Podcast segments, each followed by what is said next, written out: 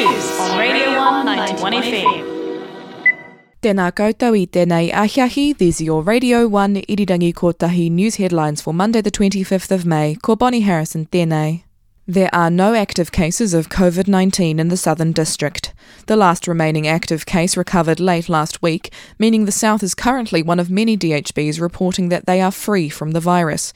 Nationwide, there are no new cases of COVID-19 today for the third consecutive day. The Prime Minister Jacinda Ardern is due to announce changes to the current Alert Level 2 restrictions today, following an afternoon Cabinet meeting. While the Prime Minister told people not to expect a move to Alert Level 1, an extension to the permitted gathering size is anticipated.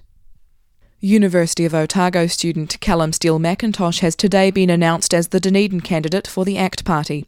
Callum is a second-year law and politics student who got his start campaigning for Dunedin South Labour MP Claire Curran, then moving to Dunedin North National candidate Michael Woodhouse before deciding his political affiliation lay elsewhere. Both of them, while excellent politicians, kind of fell short of my expectations of how a government should be pushing their policies.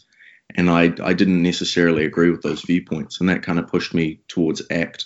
I did some training with the ACT Party for a while, and then we had a vote and I was selected. Despite being just shy of 20, this is not Callum's first punt at local politics.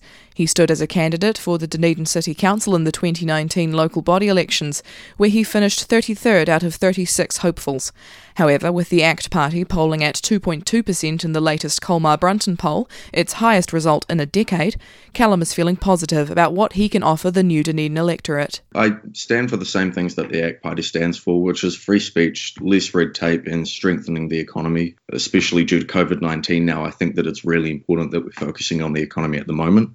I think because Dunedin is very much a tourism city that focuses on that for a lot of revenue, our economic recovery is going to be really hard. So we need to be focusing on enabling small businesses in our communities.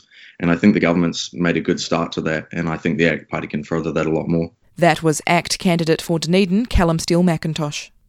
The OUSA referendum opened for voting this morning and contains propositions such as OUSA endorsing a position on the cannabis debate and OUSA taking over the Agnew Street Party. There are 15 questions in this semester's referendum, and each question is listed with arguments for or against passing the proposition. While a strong yes or no vote is not binding on OUSA, students' results can be very persuasive. Students can vote at voting.ousa.org.nz. And of course, it is New Zealand Music Week today and for the rest of Te Wiki. Whakarongo mai ki te Irirangi Kotahi for 100% New Zealand music all day, every day. Have your Shazam app at the ready and find some new bangers. That's the news. Now for weather. The Radio 1 91 FM weather. For our weather today, we cross to our Radio 1 weather correspondent, OUSA President for 2019, James Heath. James, how's that weather looking out there? Today, on the 25th of May, we are having a toasty 12 degrees and a brisk 8 degrees as the low.